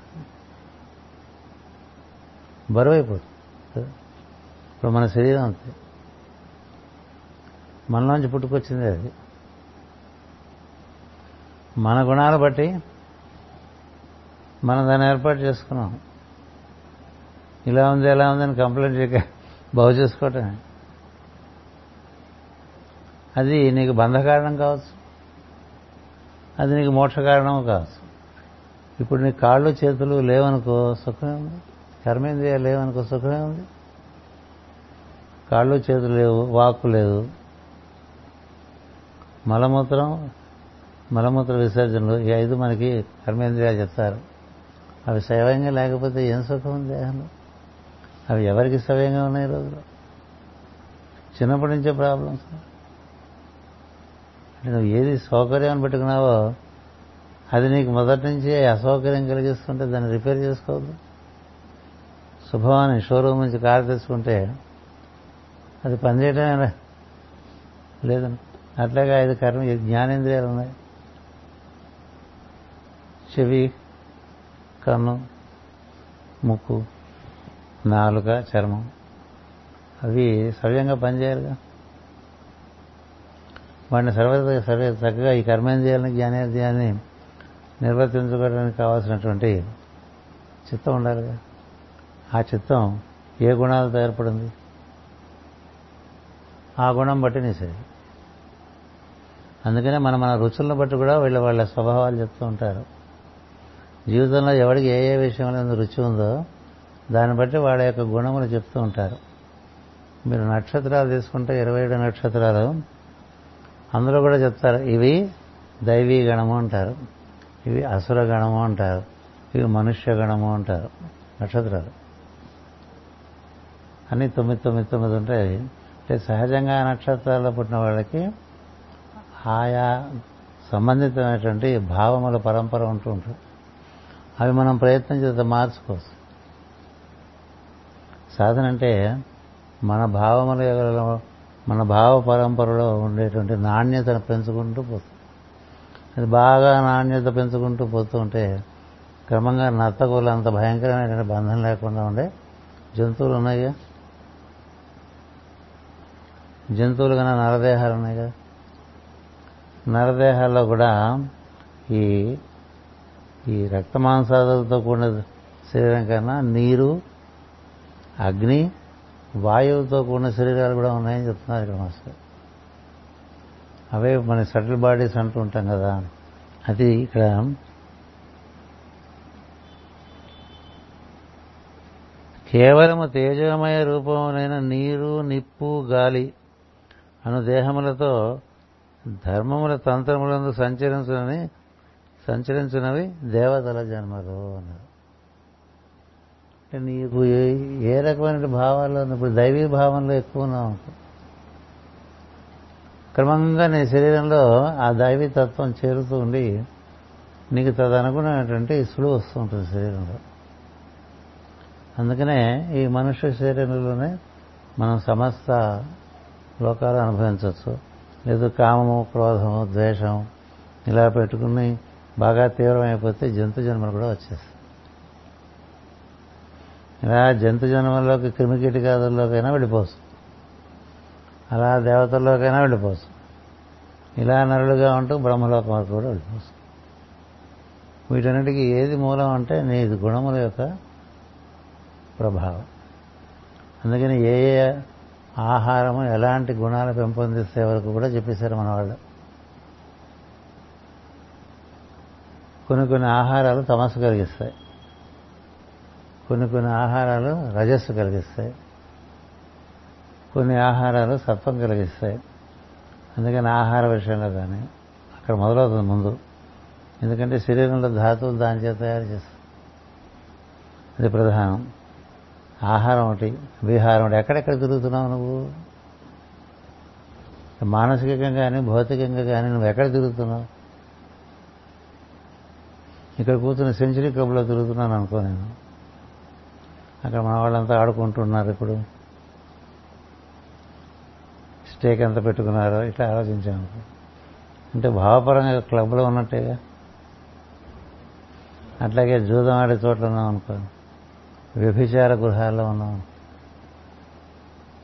అవేగా మన కథ ఇచ్చారు శివపురాణంలో? ఇద్దరు అన్నదములు ఇద్దరికి వాళ్ళ నాన్న శివదీక్షిస్తాడు ఒకడేమో ఇద్దరు శివారాధన చేసుకుంటారు పొద్దునే ఒకడేమో శివాలయంలోనే జీవితాన్ని పెట్టేసుకున్నాడు. ఎప్పుడు శివాభిషేకాలు చేసుకుంటూ ఉంటాడు. పూజలు చేస్తూ ఉంటాడు. ఎన్నో రుద్రాలు చదువుతుంటాడు ఇంకా పొద్దునే శివాభిషేకం ఒకసారి చేసుకుంటాడు. ఊరి మీద పడతాడు. వాడు తోచినవన్నీ చేసుకుంటూ ఉంటాడు. వాడు జూదం ఆడుతూ ఉంటాడు. వాడు వ్యభిచార గృహాల్లో రాత్రంతా గడుపుతూ ఉంటాడు. పొద్దునే మళ్ళీ శివపూజకు వచ్చేస్తూ ఉంటాడు. ఈ శివాలయంలో ఉండేవాడేమో సాయంత్రం శివాభిషేకం చేస్తూ నా తమ్ముడు హాయిగా అక్కడ ఎంజాయ్ చేస్తున్నాడు. నా కర్మ ఈ తడి గట్టలు పట్టు ఈ తడి బట్టలు కట్టుకుని ఈ అభిషేకం చేస్తాను వీడేమో ఉన్నత శివాలయంలో భౌతికంగా భావనేమో జూదగృహంలో వ్యభిచార గృహంలో. అక్కడ వాడు చీటపై కాడుతూ ఏమిటో ఇక్కడ ఉన్నాను? అన్నయ్య హాయిగా అక్కడ అభిషేకం చేసుకుంటున్నాడు శివుడికి. ఇప్పుడు అది మారేడు దళం పెట్టే ఉంటాడు. ఇప్పుడు గంధం పూసే ఉంటాడు. ఇప్పుడు విభూతి రాసే ఉంటాడు అని వాడు భావం చేస్తున్నట్ట సో ఇద్దరు ఒకసారి చచ్చాట చూస్తే శివకింకర్లు యమకింకర్లు వచ్చారట. వాళ్ళేమో మనకు తెలిసిన లెక్కల ప్రకారం లోకల్లో మనం చెప్తుంటాం కదా పోయిన మహాభక్తులండి జీవితం అంతా శివాలయంలోనే గడిచిపోయింది. ఈయనకి కైలాస ప్రాప్తి ఉంటాం కదా. అలా ఉండదు. యమకింకర్లేమో శివాలయంలో ఉండేవాడిని పట్టుకుపోతారు. శివకింకర్లేమో విభచార గృహంలో ఉండేవాడిని పట్టుకెళ్తారు. ఎందుకని? భావం చేత ఎవరెక్కడ భావంలోనే కదా చిత్తం ఉంది. చిత్తం బట్టి కదా. అందుకని చిత్తశుద్ధి లేని శివ పూజలు అన్నాడు. వేమన నీ చిత్తం ఎక్కడ ఉంటే ఆ లోకంలో నువ్వు ఉంటావు. ఈ చిత్తం ఇలా ఉండటానికి కారణం ఏంటి? ఇదిగో ఇదంతా ఈ పురాణం అంతా ఉంది నీకు. పురాణం అంటే నీ పాత కథ అని అర్థం. ఇప్పుడు కొంతమందికి కొన్ని కొన్ని విషయాలు సహజంగా నచ్చుతాయి. కొంత కొంతమంది నచ్చవు. ఎందుకంటే వాడికి ఒక పాత కథ ఉంది. వాడు పాత కథ కథ ప్రకారం వాడు ఉంటాడు వీడు పాత కథ ప్రకారం వీడు ఉంటాడు. వీడు వాడు కలిసి ఏమవుతుంటే వీడు అలవాట్లు వేరు వాడు అలవాట్లు వేరు. ఒకంటే ఇద్దరు అన్నదమ్ములే. కదా? మరి ఇలాంటి అవగాహన ఒకటి ఉంటే మన గురించి మనం బాగా అవగాహన చేసుకోవచ్చు. మనకి ఎలాంటి ఈ భావాలు ఊరికే కూర్చుంటే వస్తున్నాయి? అంటే మనమేమి ప్రయత్నం చేయకుండా కూర్చుంటే మన మనస్సు అనే వెండి తెర మీద ఎలాంటి భావ పరంపర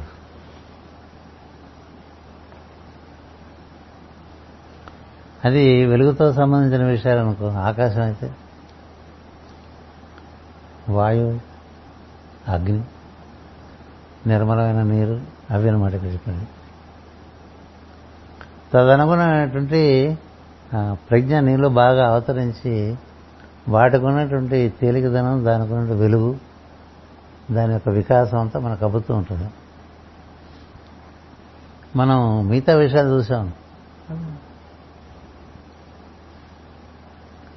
కాశీ వెళ్ళి ఏం చూడాలి? శివుడినే చూడాలి. కాశీ స్టేషన్లోనో ఎయిర్పోర్ట్లోనో అడుగుపెడితే అక్కడి నుంచి ఒకటే రిక్షా. ఇక్కడి నుంచి మళ్ళీ తిరిగి వచ్చేంత అన్నింటిలోనూ నేను శివుడినే చూస్తాను అని వెళ్ళిన వాడికి కాశీ తప్ప మిగతా వాడికి కాశీ మరొక రకంగా కనిపిస్తుంది. కాశీ అంటే వెలుగు అని అర్థం. కాష్ అంటే వెలుగు. కాశీ అంటే వెలుగుతో నిండిన ప్రదేశం. ఆకాశము ప్రకాశము వికాసము ఇవన్నీ కాష్ అనే శబ్దం నుంచి వచ్చాయి. నువ్వు వెలుగు చూద్దామని వెళ్ళి వెలుగును చూసే ప్రయత్నంలో లేకుండా ఇక్కడ రోడ్లన్నీ చాలా ఇరుగ్గా ఉన్నాయి. ఇక్కడ ఆవుల రోడ్ల మీద ఉంటాయి మనుషులు పక్కన నుంచి నడవాలి. ఆవు పేడలే అన్నీ ఉంటాయి ఇట్లా మనం చూస్తున్నాం అనుకో. అక్కడ బాగాలేదు ఇక్కడ బాగాలేదు అంటే నీ చిత్తం ఎక్కడుంది? నీ చిత్తం ఎక్కడ శివుడి మీద ఉందా? పేడలో ఉందా? లొగ్గిళ్ళలో ఉందా? అక్కడ ఉండే అవకతవకల్లో ఉందా? తిరుపతి వెళ్తారు దర్శనానికి. అక్కడేవో రకరకాలుగా జరుగుతూ ఉంటాయి కదా? అవన్నీ పోగేసుకొచ్చేవాడు ఉంటారు మైండ్లో. అవి చూడటానికి వెళ్ళావా? నువ్వు దేని చూడటానికి వెళ్ళావు? అది చూడు ఇవన్నీ ఎందుకు ఇలా అంటే ఆ తిరుపతి అంతా కలిండి అంటాడు. కలి చూడటానికి తిరుపతి వెళ్ళడం కాదు ఊళ్ళోనే ఉంది. ఏ క్షేత్రం అయితే ఆ క్షేత్రంలో ఉండే దైవాన్ని ఆ క్షణం నుంచి ఆ క్షేత్రం నుంచి బయటకు వచ్చినా కూడా గుర్తుపెట్టుకునేట్టుగా చూసిరావాలి అప్పుడు నీ చిత్తం నిర్మలత్వం పొందుతూ ఉంటుంది. కాబట్టి చిత్తాన్ని నిర్మలత్వం దేని వల్ల వస్తుంది? నీ భావం వల్ల వస్తుంది. నువ్వు చేసే తంతువుల రాదు నువ్వు చూపించే ఆడంబరాల వల్ల రాదు. కదా? అందుచేత ఇప్పుడు ఈయన చూడండి ఎలా పట్టుకొస్తున్నాడో భరతుడు.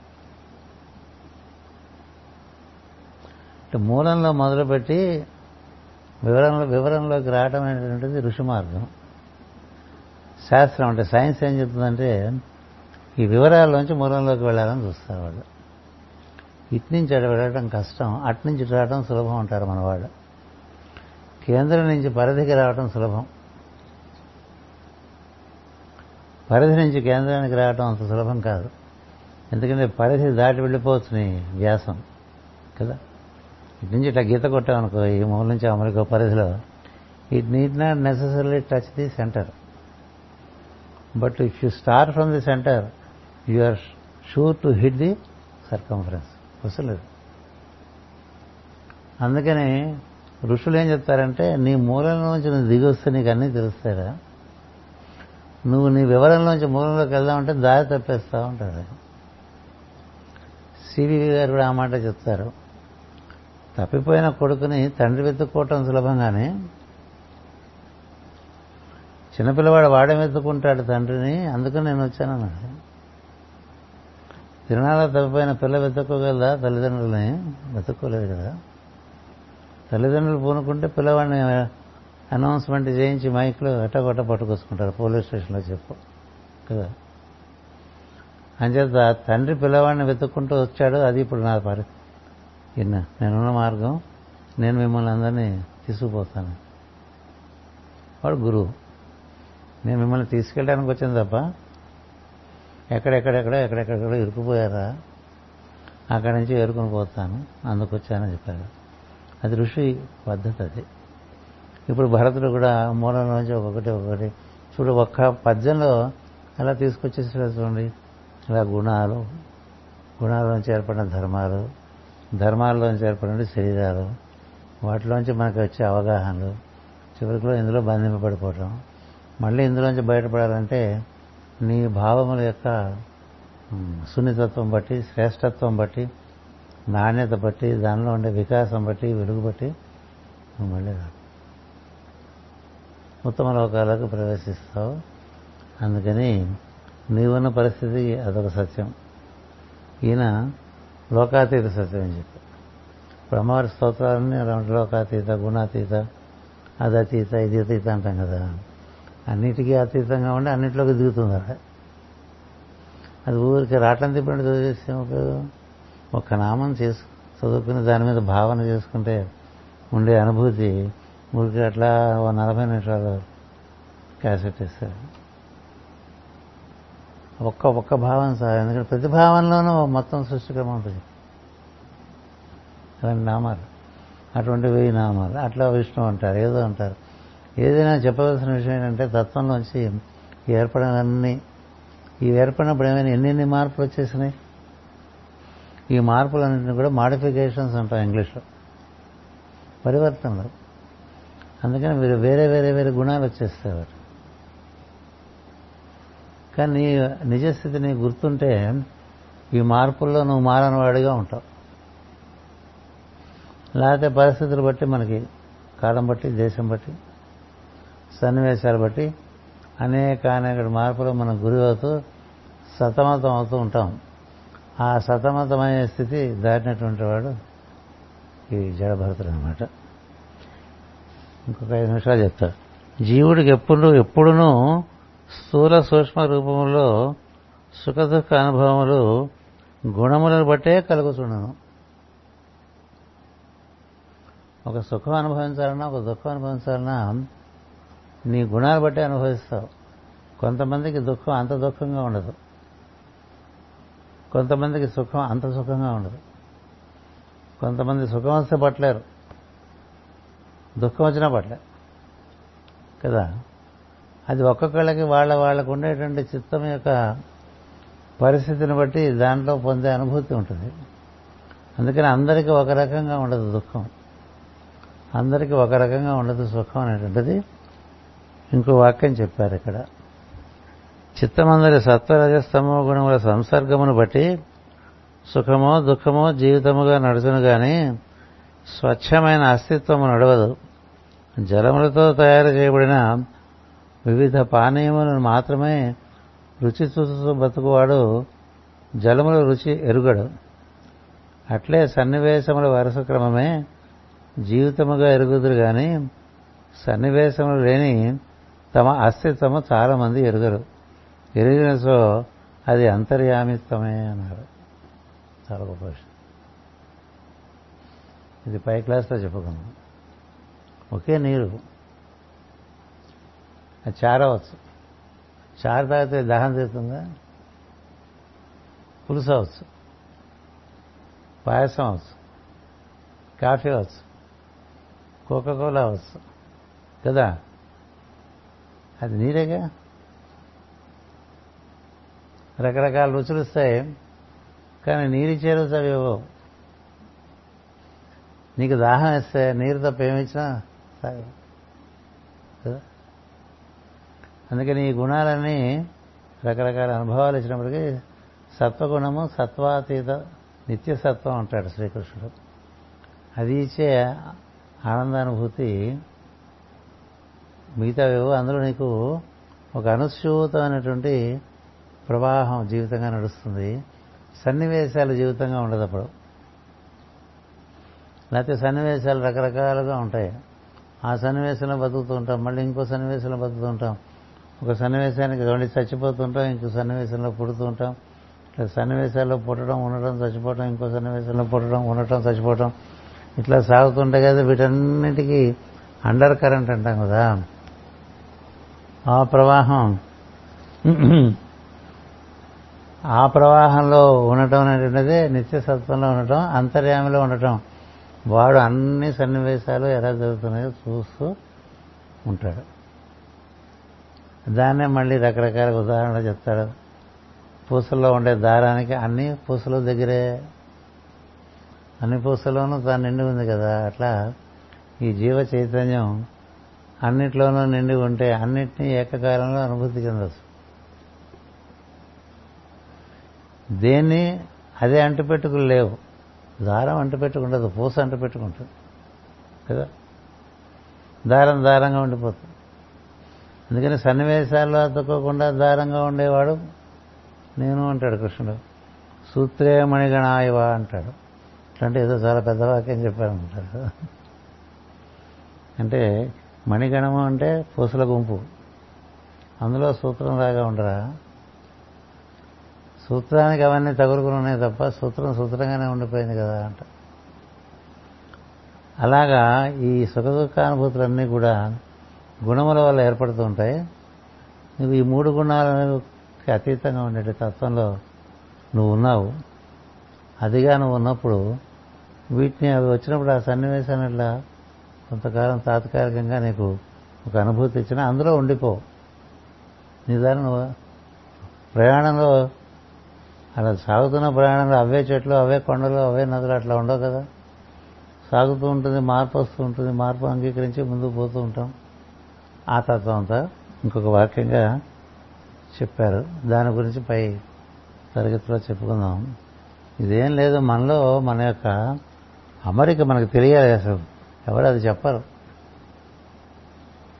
అసలు ఈ మానవుడు ఎట్లా నిర్మాణం చేయబడ్డాడు అనేటువంటిది చాలా ముఖ్యం. అది సులభంగా చెప్పాలంటే ఈశ్వరుడే గుణాల్లో ప్రవేశిస్తే జీవుడు అవుతాడు. వీడు గుణాత్మకుడు జీవుడు. ఆ మూడు గుణాలకు అవతల దేవుడు ఈశ్వరుడు. ఈశ్వరుడు గుణాల్లోకి ప్రవేశిస్తే ఈ గుణముల్లో ఏ గుణం ప్రధానంగా ఉంటే తదనుగుణమైనటువంటి జీవితం ఏర్పడుతుంది అది సత్వగుణ ప్రధానంగా ఉందనుకోండి ఎక్కువ ఆనందం అనుభూతి ఉంటుంది. అది కూడా కాదు సత్ ఈ గుణం కూడా దాటి ఉంటే ఏదైనా అంగీకరించి సమదృష్టితో ఉండేటువంటి ఓ స్థితి ఉంది. అది మహర్షిలో ఉండేటువంటి స్థితి. వశిష్ఠుడు లాంటి వాడు అలా ఉంటాడు. అగస్త్య మహర్షి అంటే అలా ఉంటాడు. వాడికి లోకాలే పెద్ద బంతులాట్లాగా ఉంటుంది. వాళ్ళకి ఈ గ్రహాల ఇవన్నీ ఉంటాయా? అవన్నీ బంతులాటలాగా ఉంటాయి. అగస్త్య మహర్షి లాంటి వాళ్ళకి చాలా ఆశ్చర్యస్తుంది వింటేనే ఆశ్చర్యస్తుంది మనకి గోళమేమని మన మన బతుకు ఆధారం కదా? అంటే ఎంత ప్రజ్ఞది అందుచేత అలా మనం ఒక్కొక్కసారి ఒక్కొక్క డైమెన్షన్ చెప్తూ ఉంటారు. కొంత మనం ఇప్పుడు తెలుసుకోవాలంటే మనం జీవుడుగా గుణాల్లో ఉంటే జీవుడు. ఈ గుణాల్లో తమస్సు పట్టుకున్నావా ఎక్కువ? రజస్సు పట్టుకున్నావా? ఈ రెండింటినీ సమపాడు చేసుకుని సత్వంలో ఉన్నావా? మరీ స్లోయా? మరీ ఫాస్టా? క్రూజ్ మూడా? అంటాం కదా. క్రూజ్ మోడ్లో ఉంటే ఇబ్బంది ఉండదు టెన్షన్ ఉండదు. స్లో అయిపోతే చిరాకు వస్తుంది. స్పీడ్ ఎక్కువైతే టెన్షన్ వస్తుంది.